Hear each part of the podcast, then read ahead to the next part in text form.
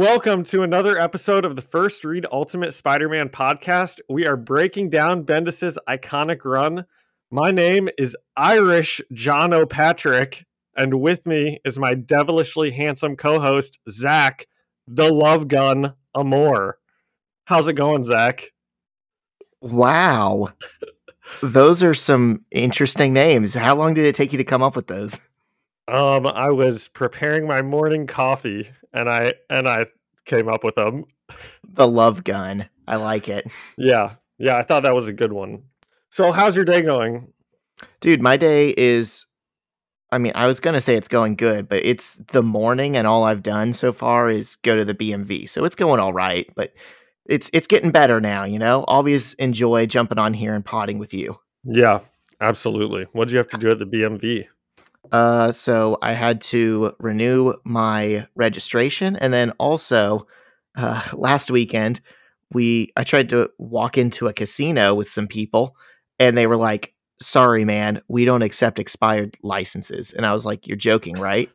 Because how they're good for like five years. How often do you ever think my license is about to expire? That's coming up. Like, I don't I, I can't remember the last time I got pulled over by a cop. I don't ever have to look at my license. I just didn't know that it expired. And it was only like a couple days expired too. So had to get both of those things sorted out.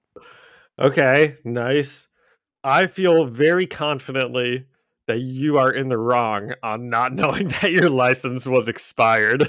You look forward that to that? Seems, no, I don't look forward to it, but if your license is expired, I feel like it's pretty standard that you won't be able to do anything. Like you can't go into a bar or a casino. I I just think it's funny that you're like they wouldn't let me in because my license was expired and it's like come on man.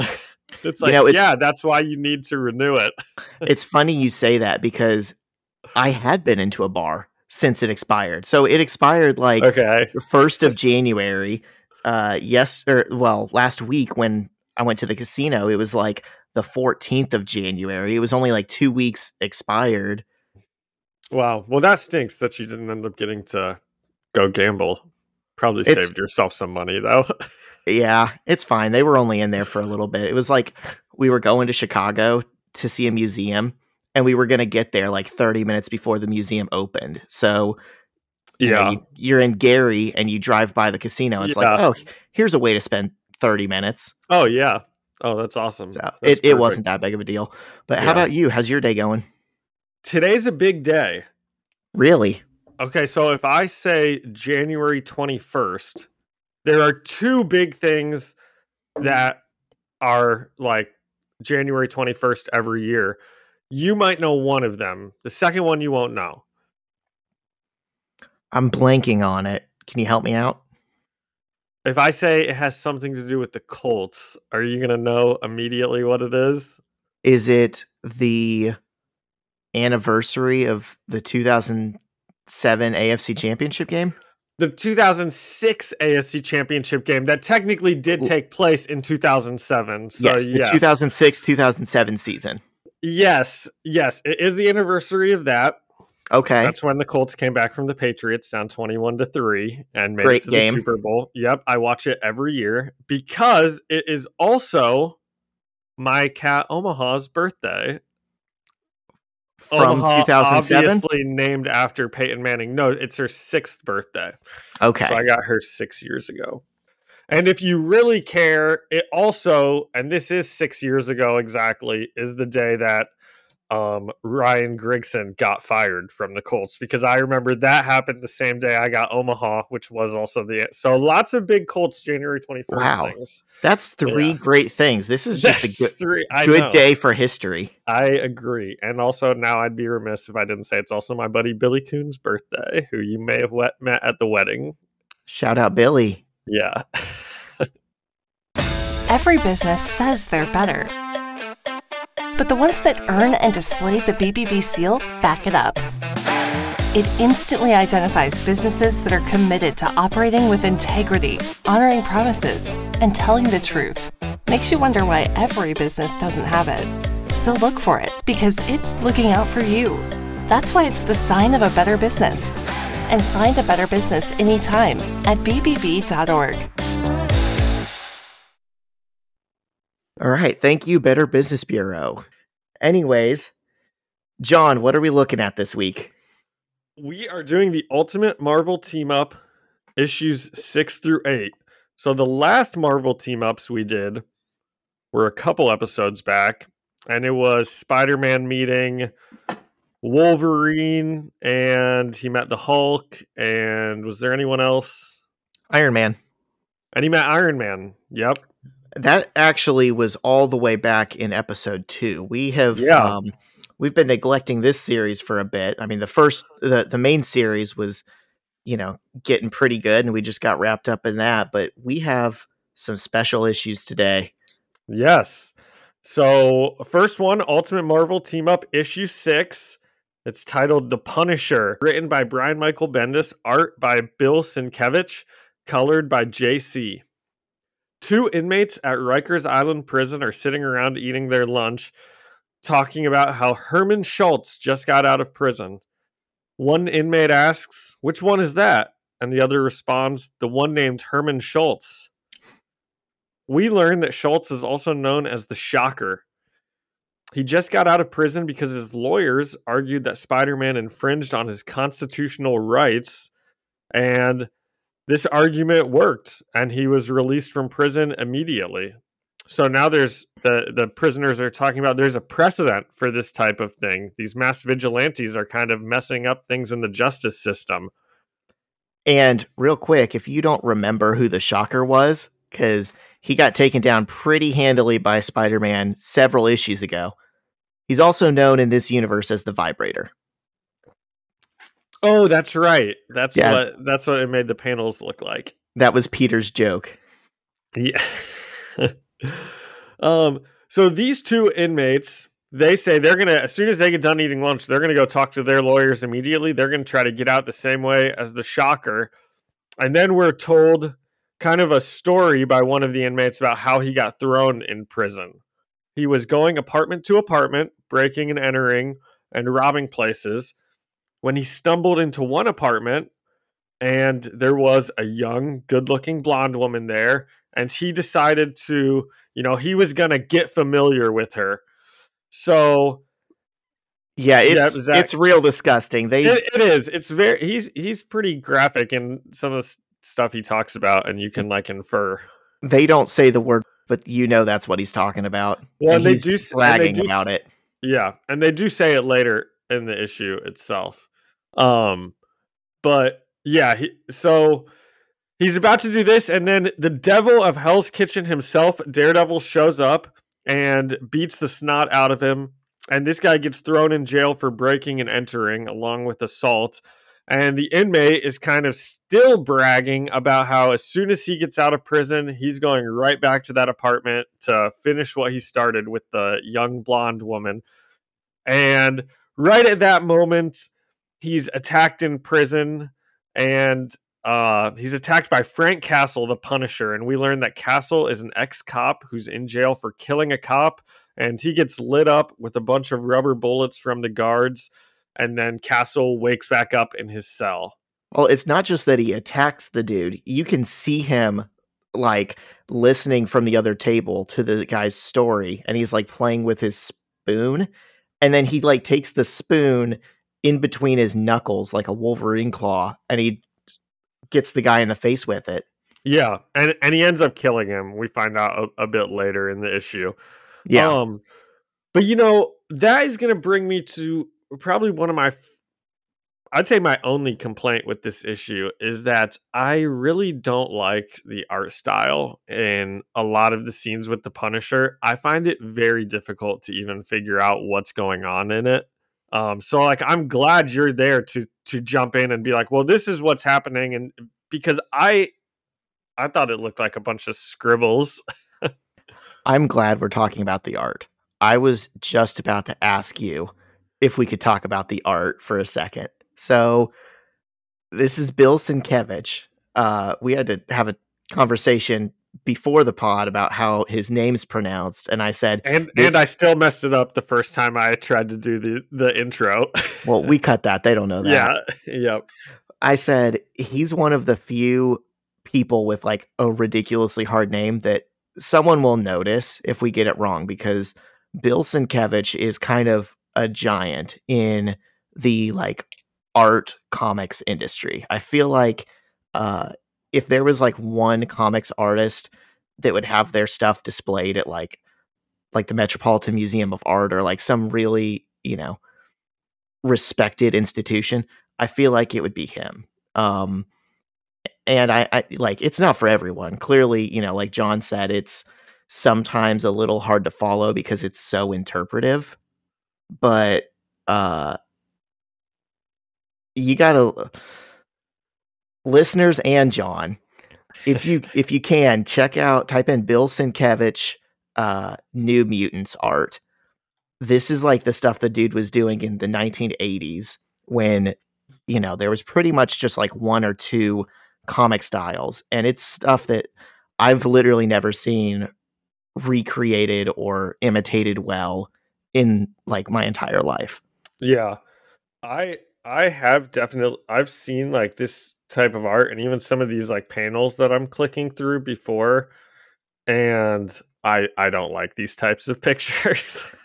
I mean, so I so I do feel I do feel bad because I I mean it, it's art is so subjective, you know, Right. and it's and it just this just doesn't hit, hit my brain in a nice way when I'm looking at it. But I So- but I do say in issue seven or eight of this, I I have in my notes that like the art is starting to grow on me.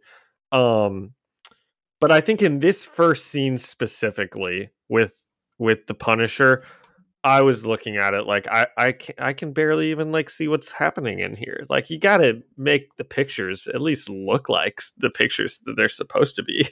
So I think that's part of the part of the issue with Bill Sienkiewicz is his stuff is so expressive and uh it- it's kind of you know vague and sometimes it's like supposed to be metaphoric like um I'm looking at a panel right now where it's the guy's face as he's telling the story about the girl and then part of his face is the girl and part of it is him you know like assaulting her and it's not meant to be taken literally. So it's really intricate and technical artwork, Yeah. but maybe it doesn't lend itself to really clear storytelling, like panel by panel for a whole issue. And, And I, don't I can and- see that being a valid criticism of it just being hard to follow. and I also don't want to come across like too harshly on it because you know, if this is how this guy always draws things, then this was the first thing I'd ever seen of his, you know, and it's like the very first scene. And like I said, by by the end of even this issue, it wasn't I wasn't really thinking about it anymore. And even on the next, you know, there must have been something that we got to in in the next couple issues where I was like, oh yeah, I, I actually like what they're doing now with this art style. So it was it was it's just pretty different, I think, from the issues that we had been reading before. Yes, it's pretty different from just about any comic artist, and it even took me a while to warm up to him um, in other books of his that I've read. But at this point, I I look forward to Bill Sienkiewicz stuff. If if nothing else, you have to admit that it's it's unique. It's like you know Yeah. definitely stands Oh, out. absolutely. It kind of reminds me of um have you ever read Batman Arkham Asylum? Those are like the only graphic novels I'd really ever read before we started doing this were some Batman ones.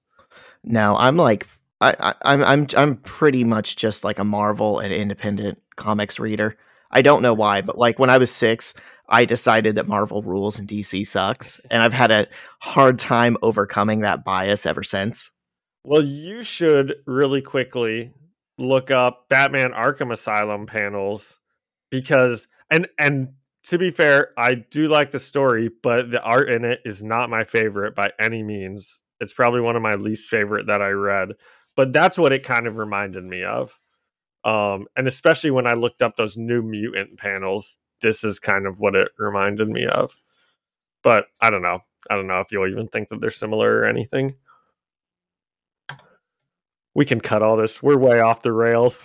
No, we're not. I mean, it's a so it's a mixed medium. There's words and then there's artwork, and this is definitely one of the times where I mean, we're not looking at Mark Bagley again. This is Yeah. you know, the artwork is intentionally different from what we're used to, and I think that's worth noting on. Yeah, I can see I can see that. I bet I bet this probably took some inspiration from Sienkiewicz. Arkham Asylum, you think? Yeah, I don't even know who who did that one or anything, but Looks like Dave McKean. mm, he's a hack. DC is hacks. No, no, this is very good.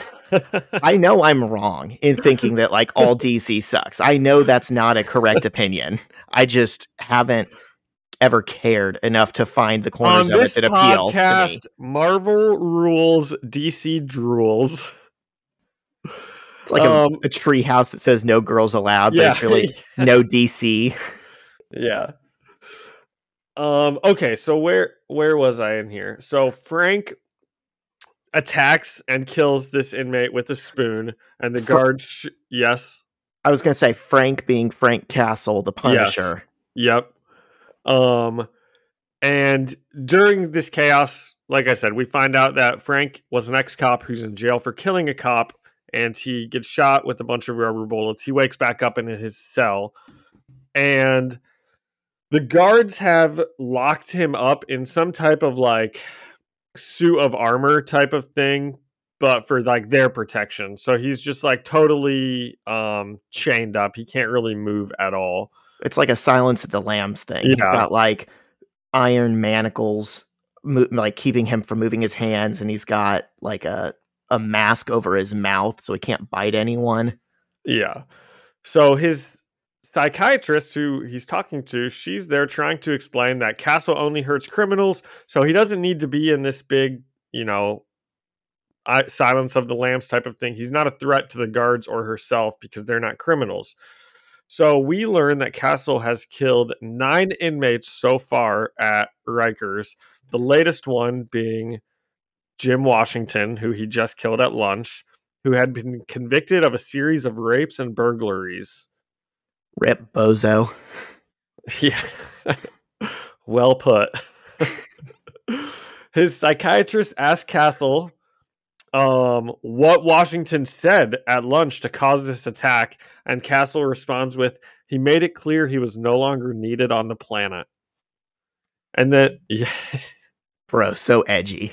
I, I I really like that. I thought that was funny. So we learn through a flashback. The psychiatrist asks him, "Well, it didn't bring your family back, did it?" And then we learn through a flashback that Frank became the Punisher because one day he was at the park celebrating what I thought was maybe a birthday. There was a balloon with his wife and son when four gangsters show up and they kill them and it looks like they're about to execute Frank and then we kind of cut back away from the flashback and Frank is just sitting with his psychiatrist in the cell and he says he doesn't want to talk about it. And can I interject here? Yes, and absolutely. Once again, bring up the art. I think this is going to be the maybe the most art heavy issue we talk about on the pod, definitely for a while. Uh, just because it's you know whether whether you it works for you or not, this uh, it's definitely the focal point of these issues.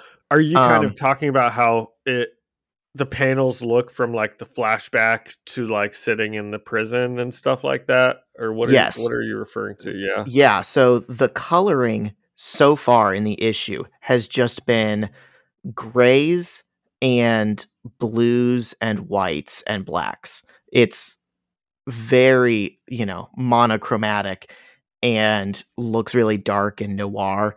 And then as soon as we get to the flashback of Frank at the park with his family, all of a sudden there's like more nuance there and there's these like pastel colors and it's very happy and it's it's just like a stark contrast like he used to have color and life and light and happiness in his life and then like that's the day that it went away so well put.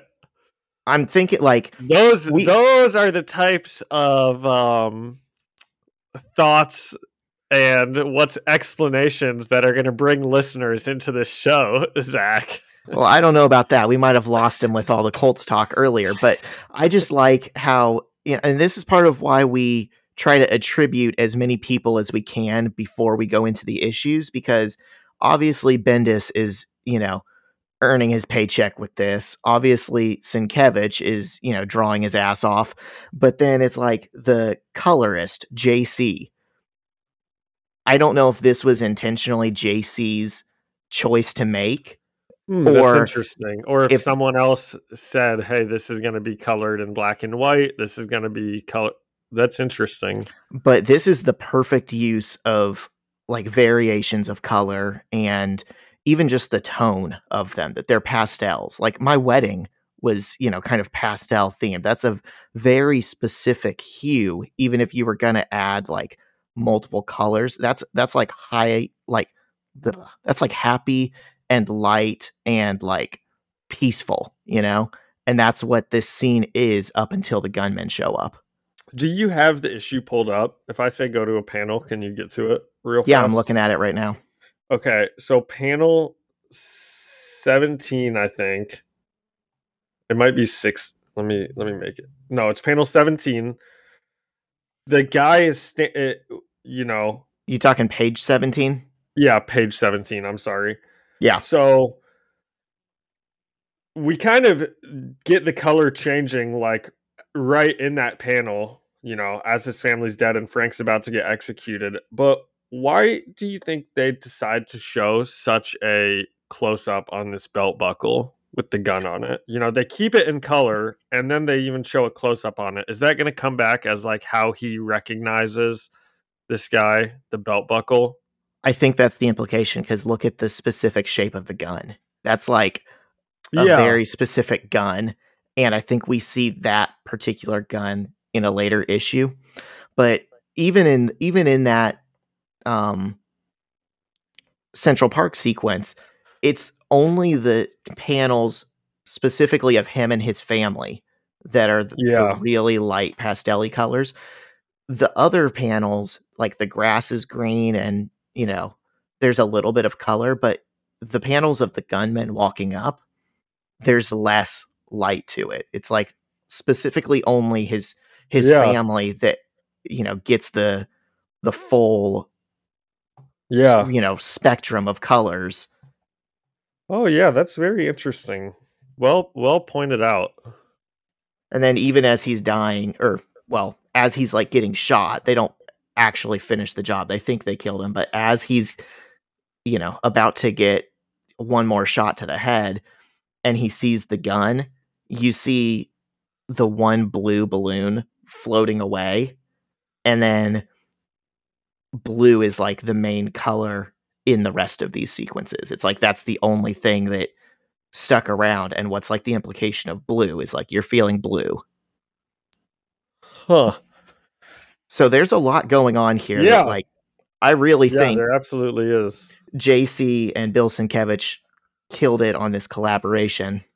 And this this might also be a good time to say that, you know, I don't own all of these different comics. I just use the Marvel Unlimited app. So if we have any listeners who just listen to this but don't follow along with the comics, I think it's like 10 bucks a month or I got it for like 65 bucks a year or something like that and it is every single comic from Marvel you could ever possibly want. I think it's probably every single one they have.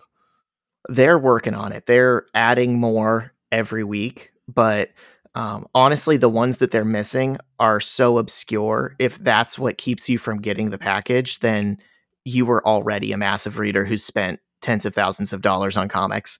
Yeah. Um. Okay, so let's try to find the spot. So Frank doesn't want to talk to the psychiatrist about what happened, and she wants to. She wants to learn more about it so she can get him the help that he needs.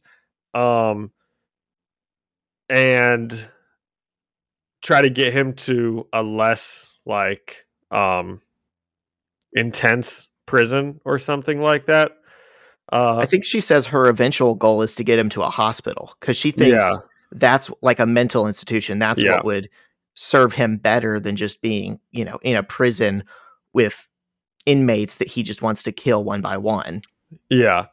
And th- and she says that maybe the warden even likes having him in prison because he's thinning the herd. Um so after the attack on Frank, he he ended up killing two police officers and now this is kind of why no one wants to help him because he's seen as a cop killer. So he refuses to talk to the psychiatrist about it and she calls him stubborn and leave. And very strangely, we are kind of stuck on a panel for like three or four panels of just this coffee cup and a ballpoint pen sitting on the desk. And it just lingers on it. And the psychiatrist walks away. And then when the guards come back into the room, the table's now clear. The coffee cup and ballpoint pen are gone. And a paperclip.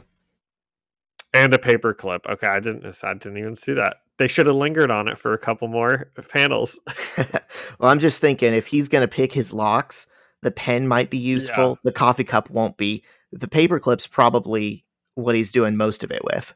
Yeah. So we cut we then cut to Spider-Man. He's crawling up a building. A crowd of people are going nuts around him, taking pictures of him, and he's thinking to himself about how every picture that someone takes of him, it's just always his butt because he's just always mooning the city of New York like climbing up above them on the skyscrapers. And all of a sudden, the crowd starts kind of going into a frenzy. They're pointing at him, and he doesn't know what's going on. He thinks he has butt sweat. And then a huge headline appears on the TV that Spider Man is is crawling next to way up in the air on a billboard. It's kind of like Times Square. Yeah, I think it's one of the Times Square screens. Yeah. And it says Punisher escapes and our issue ends. So, Zach, you said you thought the paperclip would be, you know, useful for an escape. Walk me through how he escaped when those guards came back into the room. Well, he cleared the table of what she had left there. I don't think she intended to leave it there, but you know, he noticed it. Interesting. I was thinking that like did she intend to leave it there? Probably not though. I mean, her goal is to make the case that he belongs in a mental institution. She doesn't like him killing people, yeah. but she understands his motivation. I don't think him escaping and going on a killing spree helps her in her job at all. Yeah. Good point. But I just think it's so funny how uh, these issues, they're technically Spider Man issues because they're in the team up series. Spider Man appears technically in all of them, but he gets such little time it's like really the story we're following is like this dark, gritty crime noir story. But yeah. every time Spider Man shows up, he's a comedy character and he doesn't realize he's in a different genre. so I don't want to get it.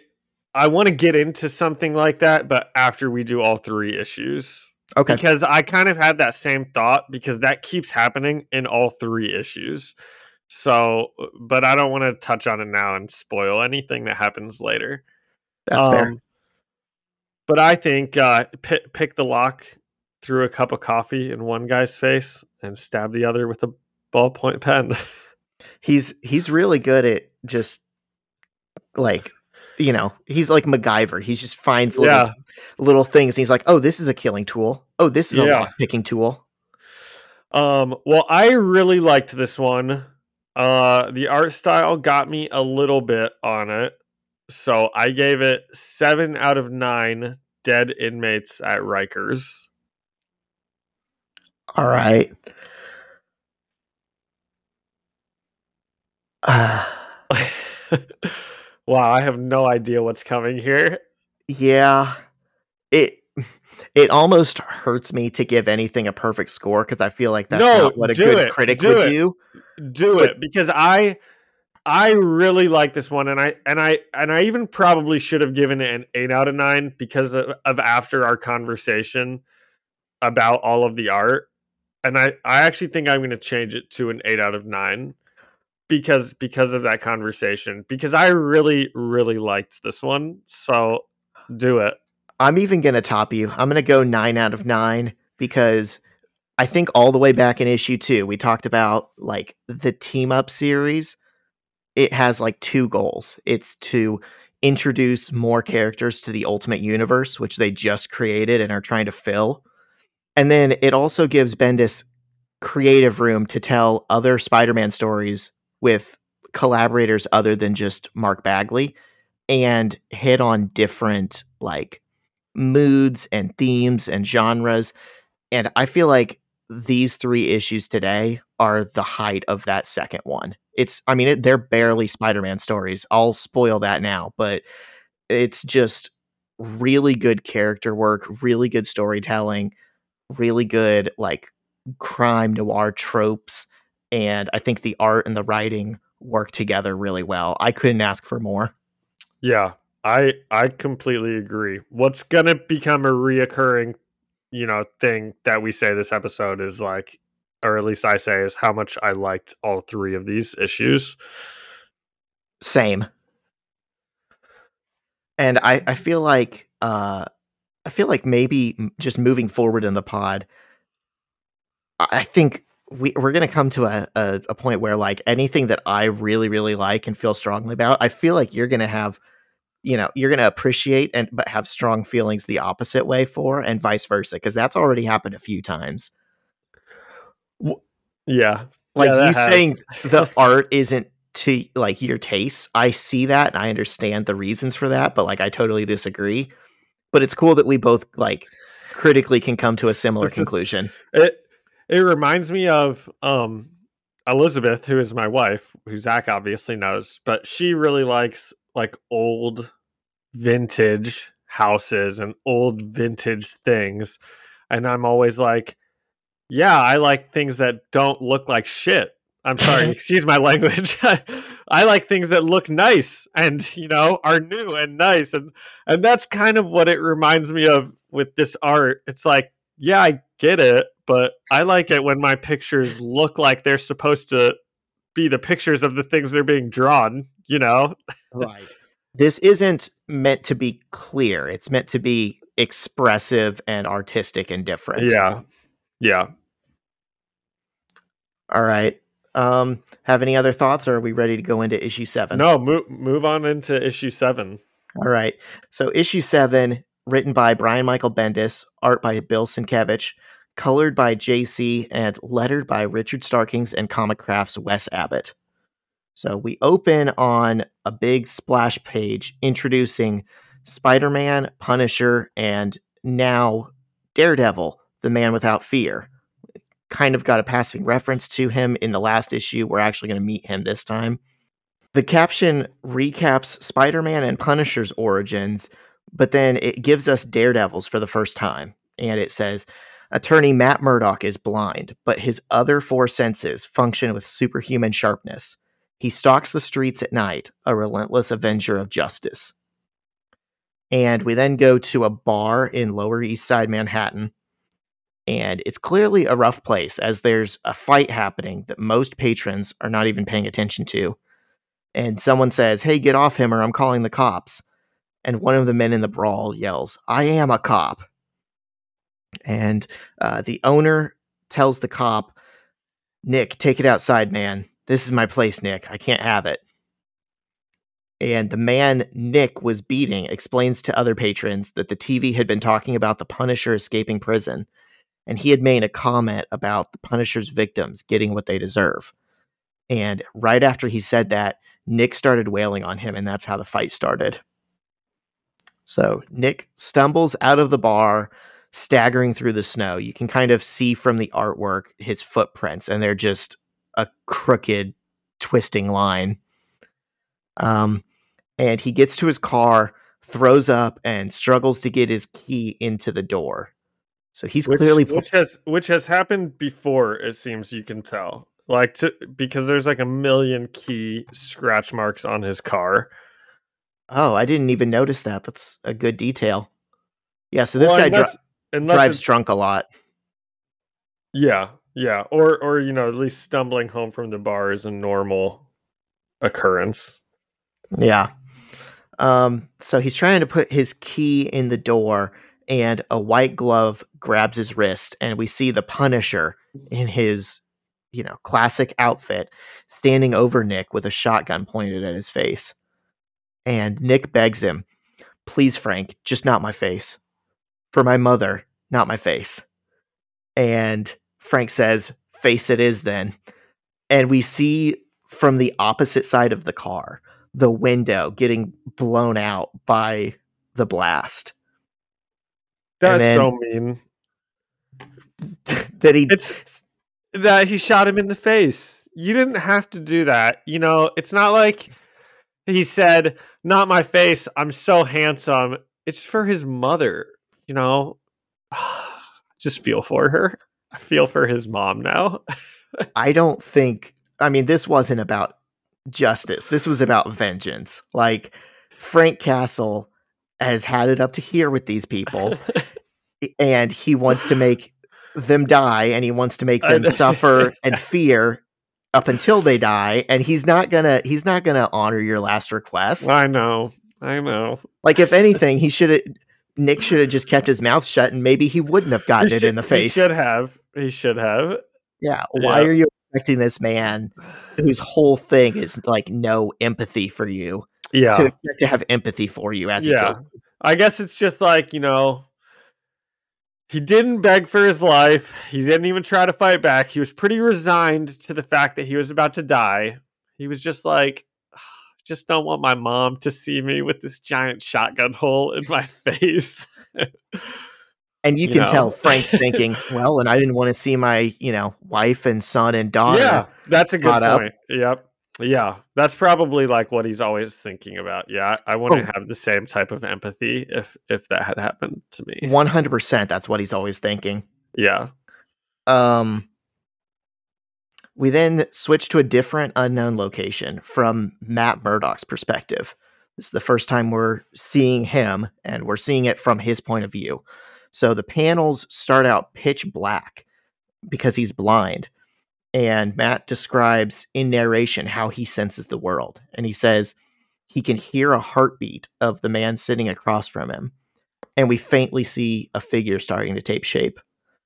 And then he says the man has been sweating for hours. He sweats, it dries, he sweats again. And we can see the figure gaining some more clarity. And he says he can smell the food stain on the man's shirt. And the image becomes a little clearer. He says he can sense the body heat and the humidity of the sweat coming off the man. And finally, we see a fully formed person looking at us. So that's another instance of like the art just being really clever and It's descriptive. so cool. I loved it. I love the way they do Matt Murdock's powers every single scene he's in in all of these issues. It really makes you feel it. Like, you know, if you had ever wondered, oh, well, how does Daredevil's senses actually work? Like, this puts you in that perspective in a way that feels so real. Yeah, it it does. And have you seen the Daredevil Netflix show? Of Did course. Love it. It's so good. And I think this is somehow even better than that. Like seeing seeing how they do his powers here, and I think it maybe lends itself more to like a comic book versus a show because we can put his internal thinking on the page without it like just being a, a, a voiceover in an Mhm. issue or something like that or in an episode and i just i just think it's so cool how he you know ev- everything about it like you said and then how it's drawn where we see the image coming together as he like you know sherlock holmes is more about this person. Yeah, I think both are like just A plus examples of like Daredevil as a concept being, you know, how you how you use him in different mediums because in both uh, they keep the same heart of the character which is this is like a gritty dark thing like he's going to deal with some bad people it's going to be really real and um you know violent and everything but this works in like comic book ways and then that works in the TV show ways and you know those are different that's a completely Yeah. different experience. Um do you know anything interesting about daredevil the childhood accident that daredevil had that took his sight? Do you know any fun facts about that that i'm about to say is it the teenage mutant ninja turtle thing Ah! yes, it is the Teenage Mutant Ninja Turtle thing. Do you want to walk the listeners through it? Uh, it sounds like you have done it before, so I'll let you do it because you probably. I had to. I reread about it when I read this issue. I was like, and it talked about the childhood accident. I was like, oh, I'm gonna blow Zach's mind with this Teenage Mutant Ninja Turtle fact. okay, so Teenage Mutant Ninja Turtles definitely started as Daredevil fan fiction because uh his like the chi- confirmed oh by 100%. the guy who wrote it. Yeah. Yes. Yeah, this is like a real thing. Um so Daredevil got his powers as a kid when uh a truck carrying like n- nuclear waste was speeding through the city, went out of control. A barrel fell off the truck, splashed up, hit him in the face, blinded him, but enhanced the rest of his powers. The Teenage Mutant Ninja Turtles got their powers when a truck carrying mysterious ooze fell off the truck. A barrel fell off the truck, splashed up, went into a sewer drain, and touched them. Um, And, Dare- and not and not only that, it's the same Uh, event. it's the yeah, exactly. It's it's very easily known that it's the same event. Did you know that it goes deeper than that? No, I didn't.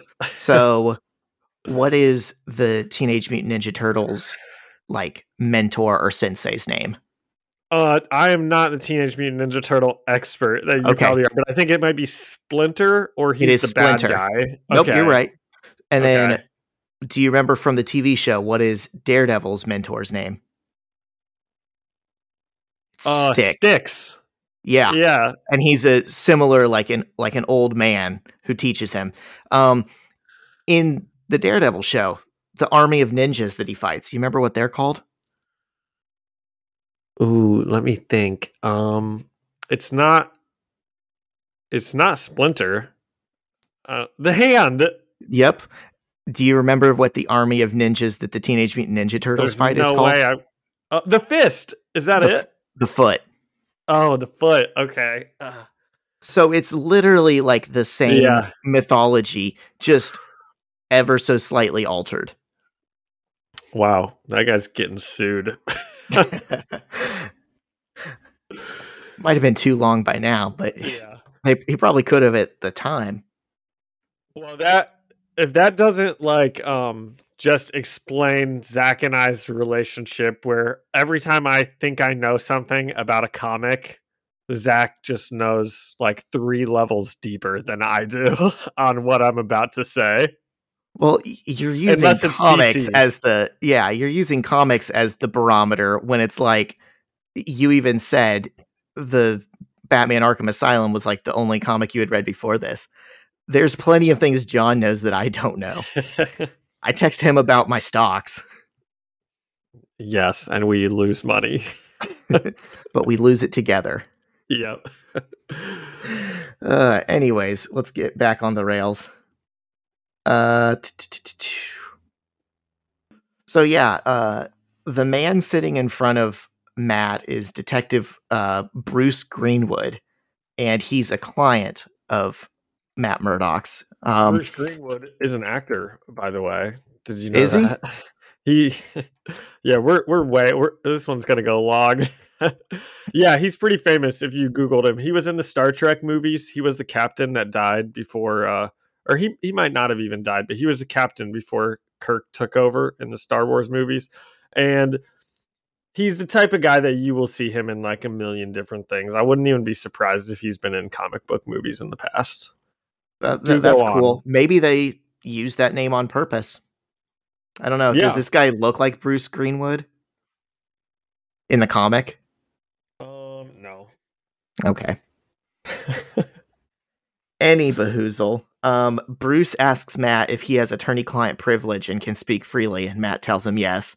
And he's and like, I think this is probably the first time we see Matt. Sorry for all the interruptions, Zach, but I just No, you're have good. to include that I hate his blonde hair. "Oh yeah, does that take you out of it?" I cannot stand it. At least it's not like uh, the Spider Verse movie when they take Spider Man's mask off and Peter Parker's blonde. Yeah. I think that one's a bit more egregious. That yeah, I I just don't like it. Diet. All right. Well, that's that's going to be the one that keeps this from being a perfect comic for you. uh anyways, Bruce is like nervously looking out the window as they talk and he sees Spider-Man swing by. And this is the funny Spider-Man moment of the comic cuz Matt notices it too and he thinks to himself, did something actually just fly by the window? And he clearly knows it's Spider-Man and he like is thinking something like, man, that guy's such a tool. Um, and Bruce asks Matt if he's heard of Frank Castle. And this is when we get a lot of text heavy exposition.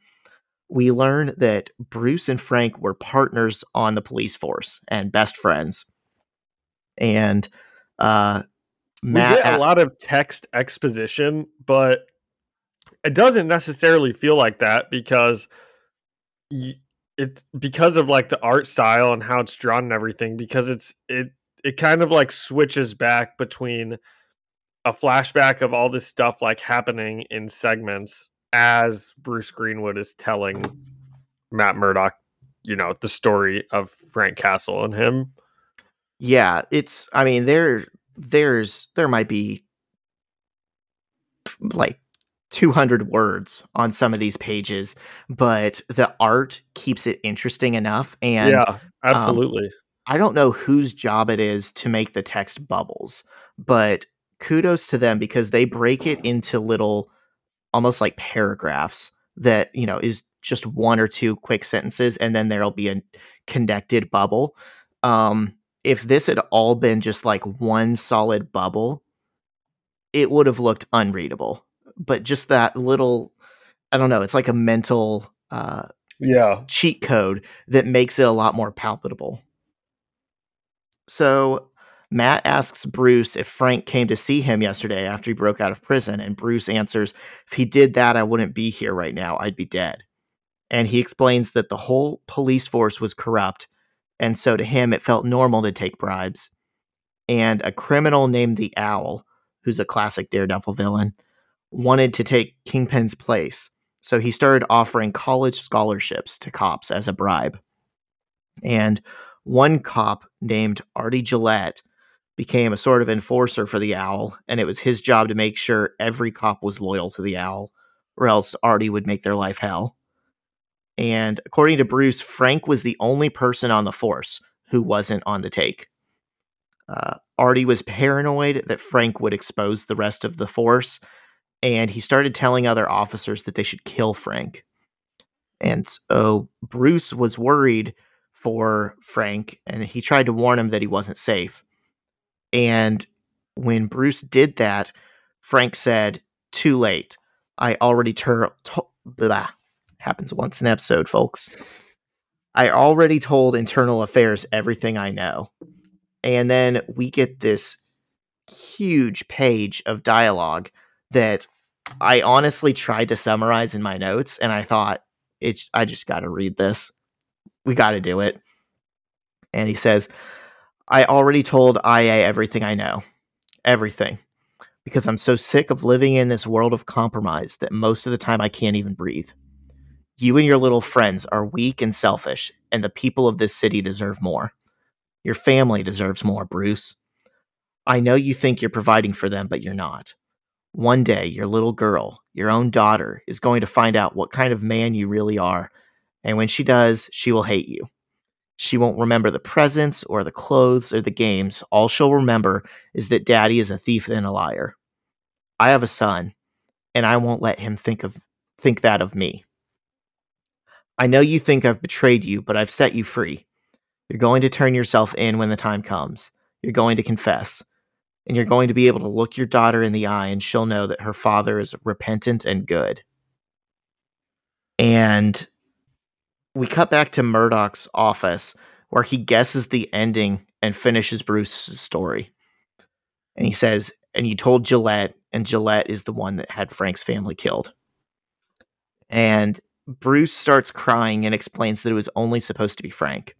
The cops dressed in gang colors so it would look like a gang war shooting and they killed the entire Castle family, except they didn't finish the job with Frank. And Bruce explains he knew the cop Frank killed when he was originally sent to prison. And he heard that Frank killed Nick the night before and stands up and starts yelling, You know what that means, right? It means he knows. He's coming for me. And just then, nearly a dozen bullets fly through the window and through Bruce. Matt changes into his daredevil costume and jumps out the window. And then he like immediately changes. It had to be on like under his suit or something. That's what I thought too. It yeah, it doesn't actually show him changing. It just immediately jumps to Daredevil coming out the yeah. window, which is a beautiful splash page in and of itself. I'm guessing that was one of the that was probably one of the pages where you were like warming up to Sienkiewicz. Um, 18. I wonder I wonder where I did write that. It may because that I, I liked it all by now because that that whole flashback where they're showing the cop like how it started in the department you know what was going on with bruce greenwood and frank and gillette i i just really liked that whole you know setup and i i think i've said before that i like the really dialogue heavy um issues a lot if they do it well and it doesn't feel like it's really dialogue heavy especially. Yeah this is like textbook that. Yeah. Like if i had been an editor and gotten the script for this from bendis bef- and like hadn't seen the art or anything i would probably tell him dude you gotta trim some of this down. But just the way it's paced it totally works. Yeah. And then just to hit that on the head again I gotta I gotta read all of page 19 also because it's so good I can't condense it. So Daredevil's running across the rooftops ch- trying to chase Frank, and he says, First I smell the gun smoke, just a wisp. Then the leather, the dirt. He hasn't showered in a couple days. His breathing is shallow, controlled. His heart is strong, even. He had a cornered beef sandwich. That seems so funny. Wait, He's here. He's good. But I know he's still here. He's trying to sneak up on me, like that's even possible. If he was going to kill me, he would have by now, right? But then I heard the sound of the wind blowing through his silencer. Sounds like a flute playing the minor key. Sounds like the ocean. But his heart is betraying him. He's not going to shoot. He's not going to shoot. It's okay.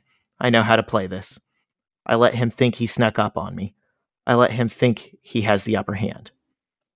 And then we see a panel of a gun pressed against the back of Daredevil's head, and Daredevil just says, Frank, I want to help. And the issue ends. It's a great one. Once again, just how they do Daredevil's powers, I think, are like the coolest thing ever. yeah. Yeah. Daredevil has a long and proud history of like great runs. Like people talk about the Frank Miller run, the Ann Nocenti run.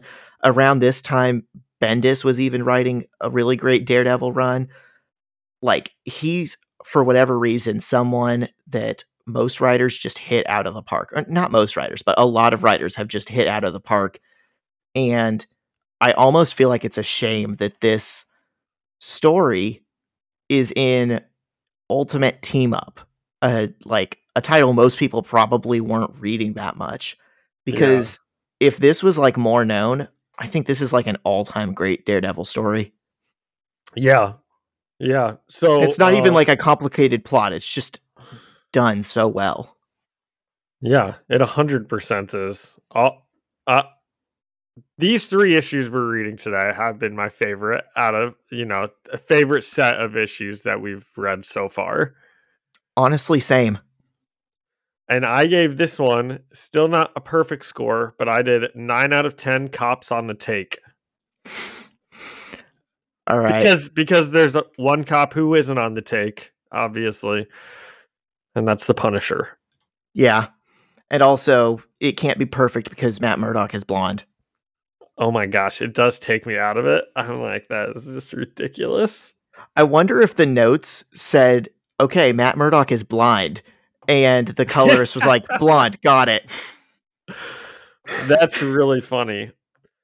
because I feel like it is such a choice to make someone blonde. You know, giving someone brown hair or dark hair is just standard. If you give someone like bleach blonde hair, Yeah, he looks like a beach boy. 100% a choice that they like specifically did. Well, let's think about that. I mean, they're making this new universe. These are completely different characters from the comics that had been published, you know, since the 60s. They probably did want to vary it a little bit. They probably were like, let's at least add something little in there so that people know we'll this isn't blonde. Yeah, this isn't like regular continuity. This isn't your granddad's Daredevil. This one's blonde. Okay. All right. What's what's your rating on that one? I'm guessing it's going to be pretty high. 10 out of 10. 10 out of 10. Yeah. Gosh. If anything, I gave a perfect score to the last issue and I like this one better. Well, you know, I gave a per- uh, while I was reading this one, these three, and thinking about them. I remembered that I gave a perfect score to an episode last, an issue last week, and these are the best. But I'm not giving them perfect scores, so the rating system is flawed. Yeah. It's subjective. You feel different today. yeah. Um. Okay. Do you have anything you want to add, or should we hop into eight? Let's keep it rolling. Let's get into eight. Okay. Ultimate Marvel Team Up issue 8 written by Brian Michael Bendis, art by Bill Sienkiewicz. And I think it said the story was like by or the lettering was by a company or the coloring was by a company and, So- and I didn't feel like mentioning it. But I heard you mention a company when you did the last one. So I Yeah, so I'd this is- something. I've got it. It's colored by Transparency Digital, so not JC. It's the first one today that's not by JC, Yeah. and then lettered by Richard Starkings and Comicraft's Wes Abbott. So we open on Daredevil talking about why he hates guns. His father was killed um, after being shot multiple times in the back because he didn't go along with a fixed fight. His father was a boxer. And Daredevil, we learn, has tried to imagine so many times what his dad must have felt like, you know, in his last moments when when he's got a gun up to him and he's about to be shot and he says he never really knew what that felt like until today when when Frank Castle is you know has a gun pressed up against his head and Daredevil begins to almost laugh to himself and he kind of realizes oh this isn't the time for this I need to focus on what's going on and that's kind of one of the things I do really like about the way they do Daredevil in last issue and this issue is so many things are going through his head at once. He's just constantly like thinking to himself, and you really get a sense of who he is better than you know without it's not necessarily just like exposition because he's just thinking to himself you know and we don't we don't really get that from anybody else i guess sometimes we hear about what spider-man thinks but but i just really like the way daredevil is characterized and how he's thinking to himself and then he's laughing because he's like, oh gosh, how long have I been sitting here like daydreaming? I need to get back to it. Yeah, for sure. So Daredevil knows Frank's not going to shoot him based on his heartbeat uh, because his heartbeat is kind of remaining steady. So he knows, you know, fighting him is also not going to be the answer to this. Uh, it- and Daredevil's like, okay, I'm a lawyer. I need to talk to this guy. So he starts talking to Frank about how killing Which is the answer. great. Like that it ties in like I love when superhero stuff is like, okay, I have X specific skill in my civilian identity, and then I have these skills as a superhero. And I love when you put them in circumstances where they have to use their civilian skill to like solve Yeah. the problem. Yeah. Like he's uh-huh. he's he knows he's gonna win this with his mind, not his muscles. Yeah, a hundred percent. And and I'm also thinking that probably a lot of the inspiration for Daredevil talking to Punisher on the seal on the roof in the TV show was probably taken from this scene specifically. Um, I don't know if you remember that, Zach. Just thinking about it, but I'd have to rewatch it. It's been a it's minute. the, it's the same thing that's happening. Daredevil's like, t- you know, Frank kind of has him tied up, and he's just like talking to him about how same things he's saying here. You know, killing isn't the answer. He needs to make them pay for their crimes through the justice system. And Frank tells Daredevil that he heard about him in Rikers, and it seems like he likes what he hears, but he can't have Daredevil interfering. And Daredevil senses for a quick second that his heartbeat gets faster, and he knows he's about to shoot, and he jumps out of the way to safety. But as he makes it down to the ground, he realizes that you know he can't dodge bullets. If if Castle wanted to shoot him, he would have. So he thinks he must have just kind of shot at him to make him run away, just to give Frank Castle some time to escape. And even from over a block away, we get a great couple of panels about Daredevil still being able to track Frank as he's escaping. He's like, "Oh, he's a block away now. That that big guy can really haul haul it. Oh, he's jumped in a dumpster. He fell in some taco guts. He twisted his ankle because now he's li- limping. And it's just really cool how he's still able to to track where he's going. And Daredevil then hears the sirens coming and he hightails it back to his office. And when the police show up in his office to investigate the Bruce Greenwood murder, because you kind of forget that that even is what started all of this off. At least I did. Um, he's hiding under the desk back in his lawyer outfit. And he's like what do you guys want with me? I, I, you know and he plays the part of a scared blind man very very well.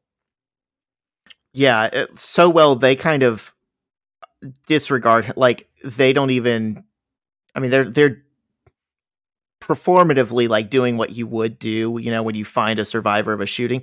But when they talk amongst themselves and you know the way they're acting they really are discounting him and not expecting him to know what's going on. Because Yeah, he played it so 100%. so convincingly. yeah. And we kind of hear the police talking amongst themselves and they realize oh it's bruce greenwood that is dead. And they call for backup and then gillette shows up. And gillette couldn't have made it here you know in this amount of time there's no reason he would be here except for he knew that Bruce Greenwood was the next one on the list and he was waiting for the call that oh this is Bruce Greenwood that that has been killed. So he shows up and Gillette is terrified because he knows that Frank is coming for him next. And luckily for Daredevil, we learn all of this kind of through his internal monologue that that's why Gillette must have showed up so fast, and Gillette knows that Frank is coming for him next.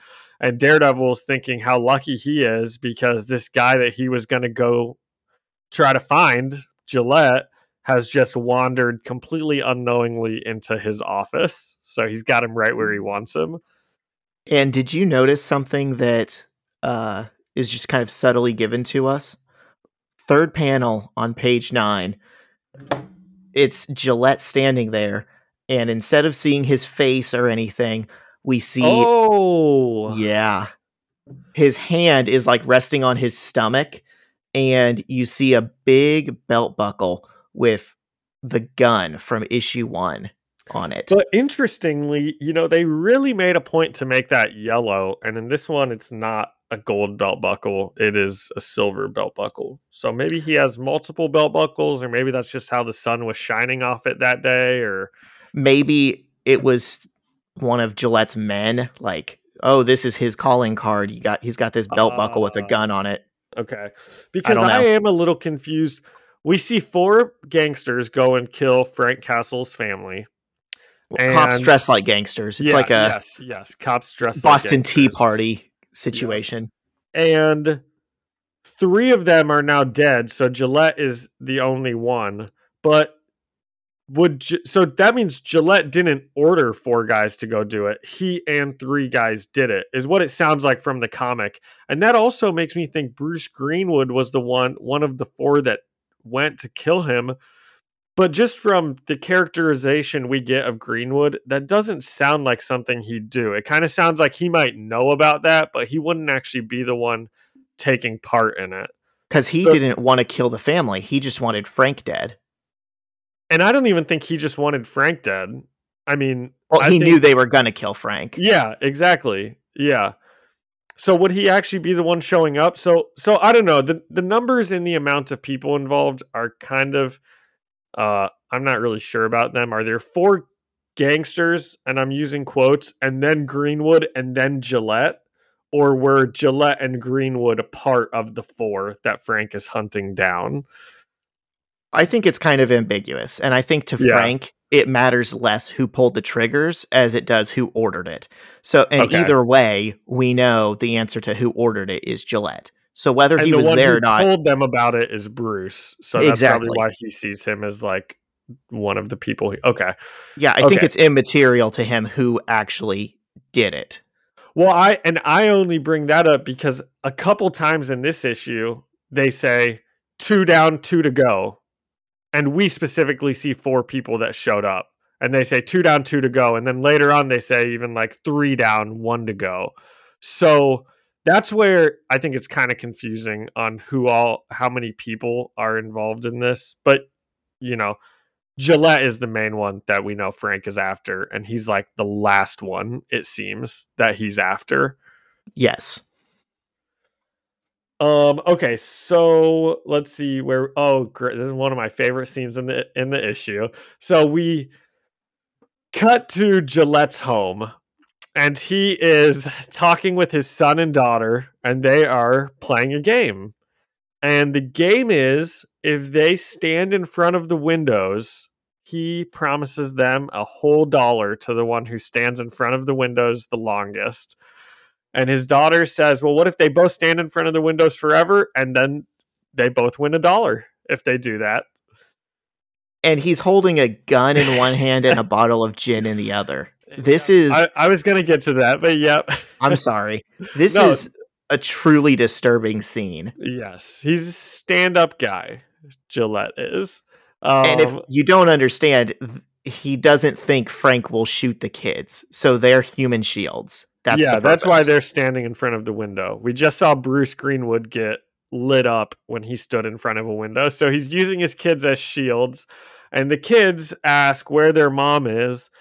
And Gillette is like totally going off the deep end. And I'm not even going to like repeat some of the stuff he says, but he's just talks about how the mom was only someone who pretended to be supportive and um you know she he calls her a bunch of names for you know a bad you know woman and this guy's just not a good guy. and you you can tell he's like plastered drunk. yeah, he's totally going off the deep end. He's start, you know, he's waving the gun and he's got the gin. This is when I said he's he's only holding a gun and a bottle of gin. His kids are starting to cry as he's like shouting at them about their mother. And he's so drunk and like yelling that he doesn't even realize Castle is standing there in the doorway. He's already in his home. And if only Ca- he had a third kid to put by the door. yeah, that's true. Um, and Castle tells him, he, Castle just says, you know, come with me. We're not going to do this in front of the kids. And then Gillette just, I, I can't tell if he came with him and then he's starting to run away. But at some point he starts to run away. But Well, they know, get to the roof. He's not going to escape. Yeah.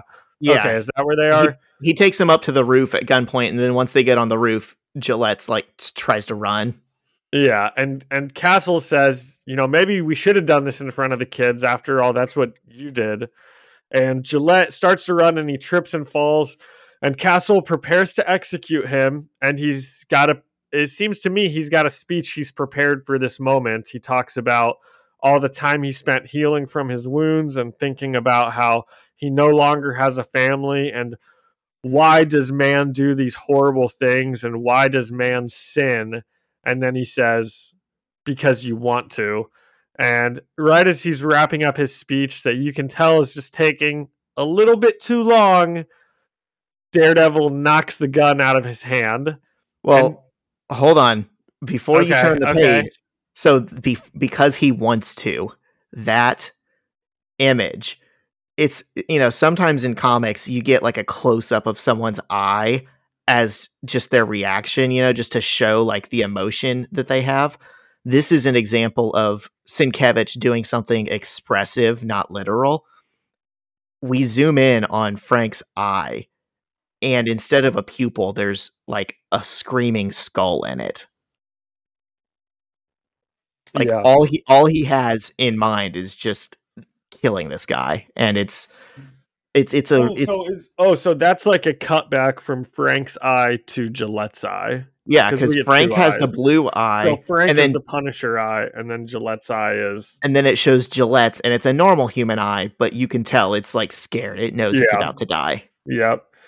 And then, like I said, he takes a little too long, and Daredevil throws one of his wooden sticks at him and knocks the gun out of his hand.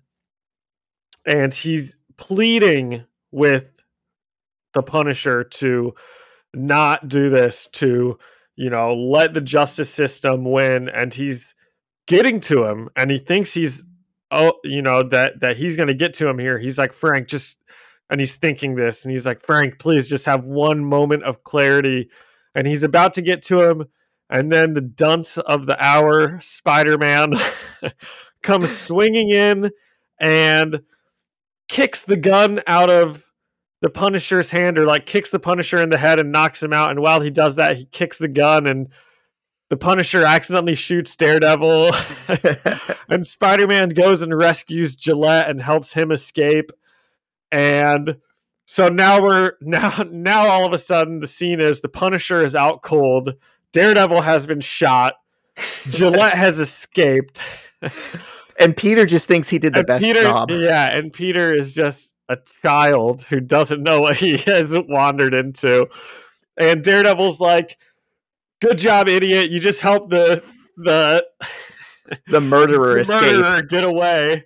And Peter's like, wait, the murderer. Wait a second. Are you okay? Because he doesn't even realize that Daredevil's been shot after all this.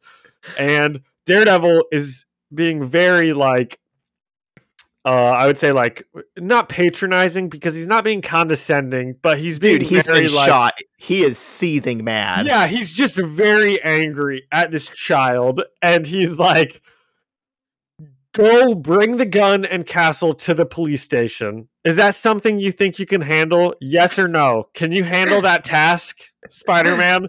And Spider Man's like, "Yeah, but," and before he can even finish the thought, Daredevil has already like left, and Peter says. Okay, say hi to Richie Rich for me, which I was going to ask you, Zach, if you knew what that was a reference to, because I have no idea what that joke is. I mean, I I vaguely remember Richie Rich being a thing in like the '90s, but I but don't. I don't know, know, why that would reference have to do with like Daredevil in his red suit. I don't. I, He was bossy, and he thinks Daredevil's being bossy. That it went over my Oh, head. Maybe, maybe that is that that is a better thought than I had. So That was a total guess. Yeah. Um. So uh, Daredevil has maybe knocked Spider-Man off his game a little bit. He's not as good with the clips. His jokes aren't aren't really landing. Yeah, he had something else ready, but then the situation changed. Yeah. had to improv.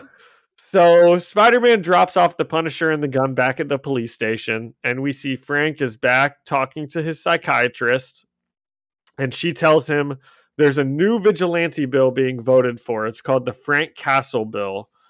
Uh, and f- the psychiatrist the psychiatrist tells Frank that he must have some, you know, lawyer who is really gung ho about Frank not going into solitary confinement. So this lawyer, who I, we're assuming is is Matt Murdock, is responsible for him still being in general population. Uh, so Frank is being led back to his prison cell in general population, where we see him walk into his cell and his cellmate is peeing against the wall, like in, in the toilet against the wall. So all we see is his back. And we just hear him say, The name's Gillette. Top bunk is mine. Touch anything that isn't yours, and you're a freaking. And just as he's about to finish his sentence, he turns around and he sees Frank Castle face to face with him. And his sentence kind of fades off, and he just says, Dead man. And the the guard who's locking Frank Castle in the cell with Gillette says, You still have friends, Frank. Once a blue, always a blue. And the issue ends with Gillette looking scared and Frank's hand on his collar. And we can infer the rest. I think that's Gillette's hand. Like he's like pulling at his own shirt because he's like Oh, nervous or whatever. But Frank is looking at him and he's smiling. This might be the first time we see Frank smile you know, since the Oh, I think flashback. you're right. He's doing one of those things where he's like pulling his shirt like a gulp, you know. Like, yeah. but but but we can still infer the rest, Yeah. or at least I assume we we know what's going to happen in the rest. Yeah, he's eventually going to find a spoon or something. yeah. Um. Once again, I loved it. I hate Spider-Man now. I think I think with this with these three issues and what I was gonna say, I don't hate Spider-Man, of course, but what these three issues maybe showed me is that uh I do not like Spider-Man nearly as much as I like Daredevil. I am like way more into Daredevil and the types of issues those are, which like you said, it's it's a lot grittier and like more crime noir and I just love the way Daredevil is like written and his powers are written and his internal monologue. And it doesn't help that Spider Man showed up and like ruined everything that the three issues have been about. I often wonder why Daredevil isn't thought of as like a bigger hero and like a bigger like intellectual property of Marvel because on, you know on his face you're like he has some of the best stories but I think it really does hurt how similar he is to Spider-Man. They have similar colors, similar costumes. Daredevil kind of swings from building to building with his like baton rope thing.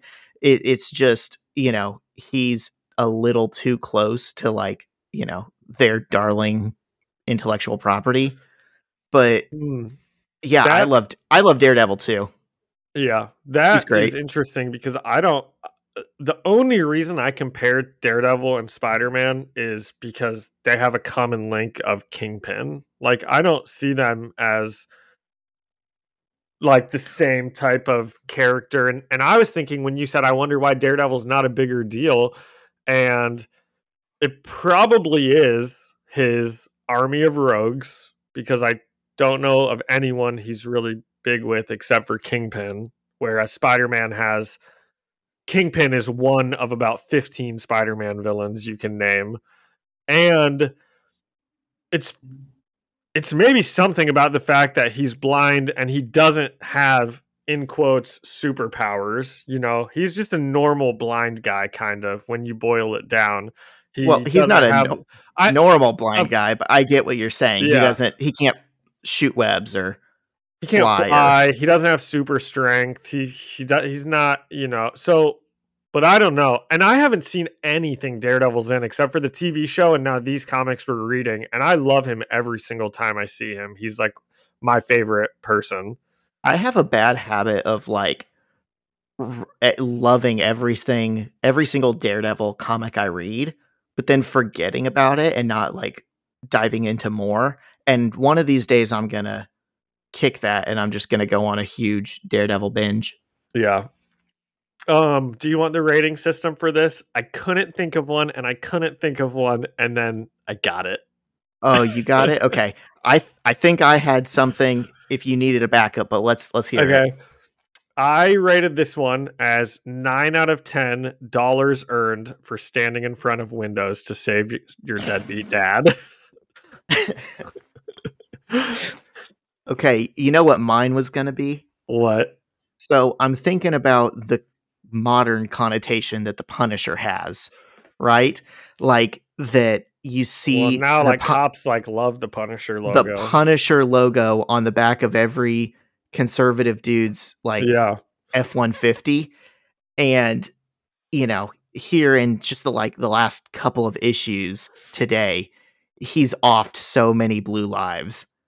I and know. just- That's the that's the funniest thing about when you do see like police officers with Punisher logos everywhere and and and the F one fifties that is every conservative. It's like this dude And the black and blue cops flag for a it. living. Like that's what he does is he kills dirty cops. So I was gonna say, uh, out of ten, um, Punisher logo bumper stickers. but we can do we can do dollars That's- from that's deadbeat also dads. a good one. Yeah, Yeah. yeah. Okay, do- dollars earned from standing in front of windows. yeah, it's it's ten dollars for me. yeah. So did you get you gave all three of these a perfect score, and I took one point off on all three of these but I, I so you're nine out of too. ten on I- this one. Yeah, but I, I very easily could have given all of these, except for the first one, because the artwork in the first one really did bother me. But that was the only one where it, where it, I even noticed it or it, it didn't like it. You know, I I loved all three of these. Yeah, I want to be clear. This isn't me, you know, just saying these are 10 out of 10s because, you know, I'm in a generous mood and because I like the whole story overall. No, like every individual issue earned it so much more than just about anything we've read up to this point. Like yeah, because I've been through all these issues before, I kind of know before we even reread them, like, oh, this issue might be a candidate for like a perfect score. Because those are the issues that stand out to me when I think about this series after having not read it for a few years. And all three of these are like those issues that stand out in my memory. And they were just as good as I thought they were. yeah.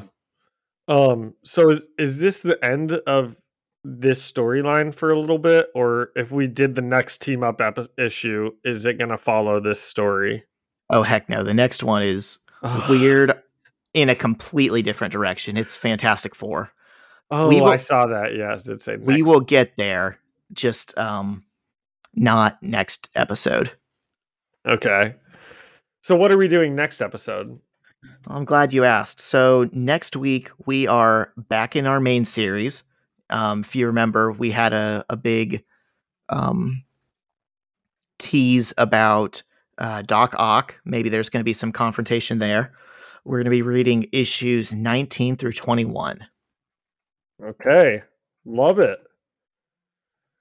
So Zach, I have one more thing this week because we always do something interesting at the end of the episode. Um, and I actually have two things here. So the first one, two you- things two two things. Now Um, now are are, are are are are are both of these things comic related No.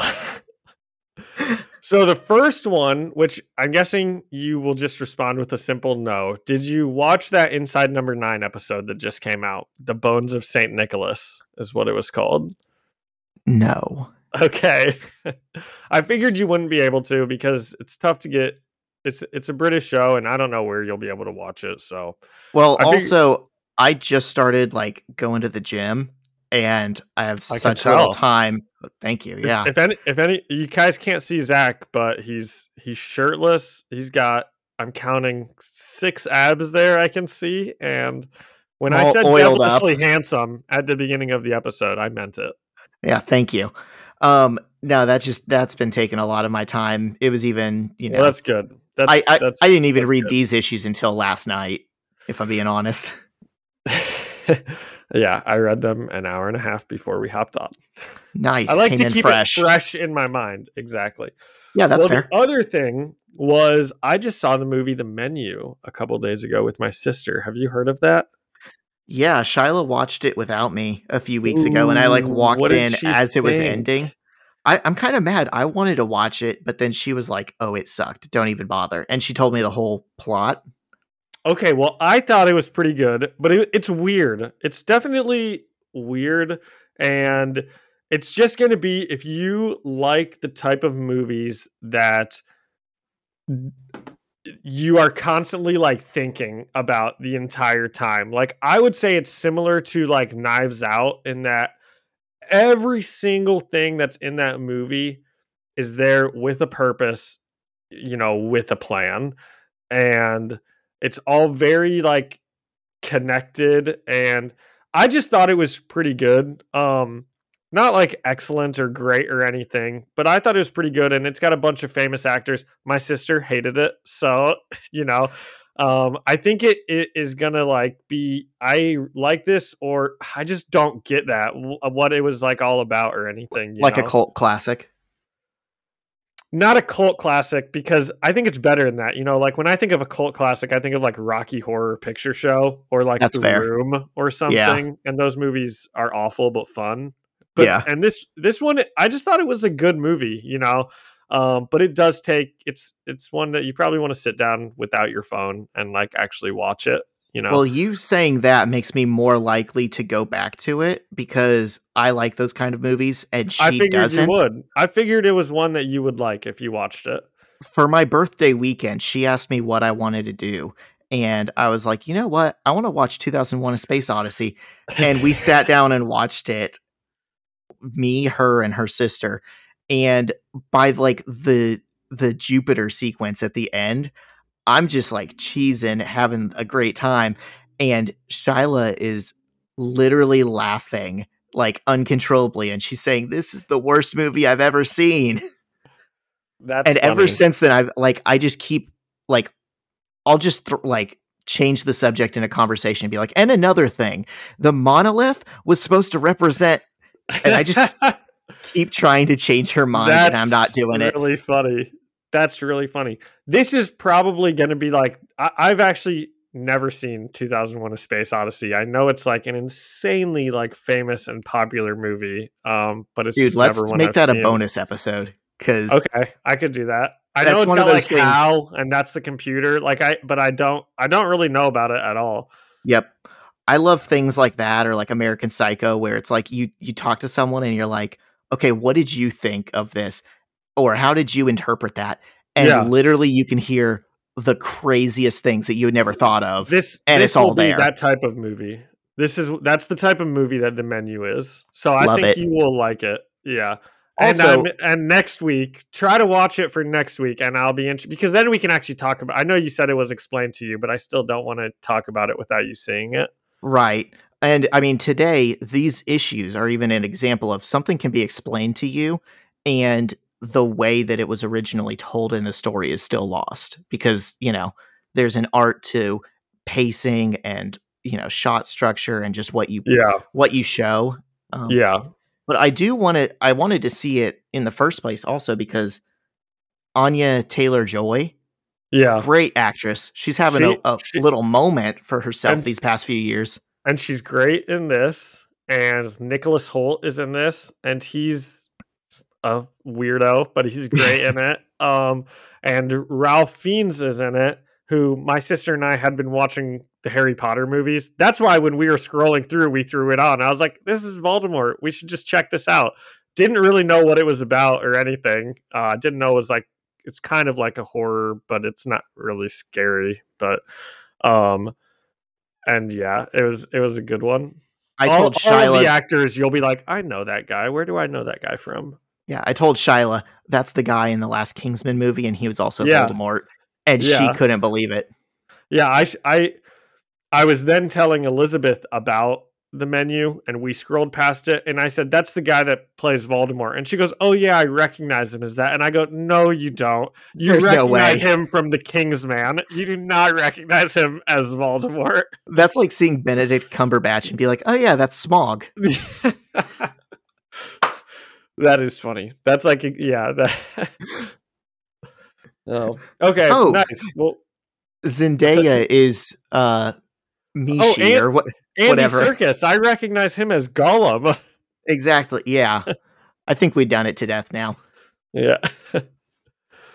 okay. Well, nice. We'll have that'll that'll be. I'll be interested in hearing how you think about that. That will be fun. I'm looking Well- forward to getting some of these uh, bonus episodes done and Yeah. maybe talk about some other like non Spider-Man content just for Yeah. funsies. Oh yeah. Well, if we still have any listeners, thanks for sticking around with us. This this one was a long one. I'm sure it'll be a little shorter once you once you cut it up, Zach, but not much. You know, 20 more minutes and we can market this as a special double-sized episode. yep. And then we'll be sure that no one will still be with us by the end of it. uh, all right. Um, well, I don't think I have uh, something else. Nope, me neither. Thanks thanks again to our friends who help make uh the podcast, do the logo and make the theme song and everything like that. Yep. Alyssa Seaman, Ian Hickey, the Better Business Bureau. I'd like to Excellent. thank the Academy. Yeah.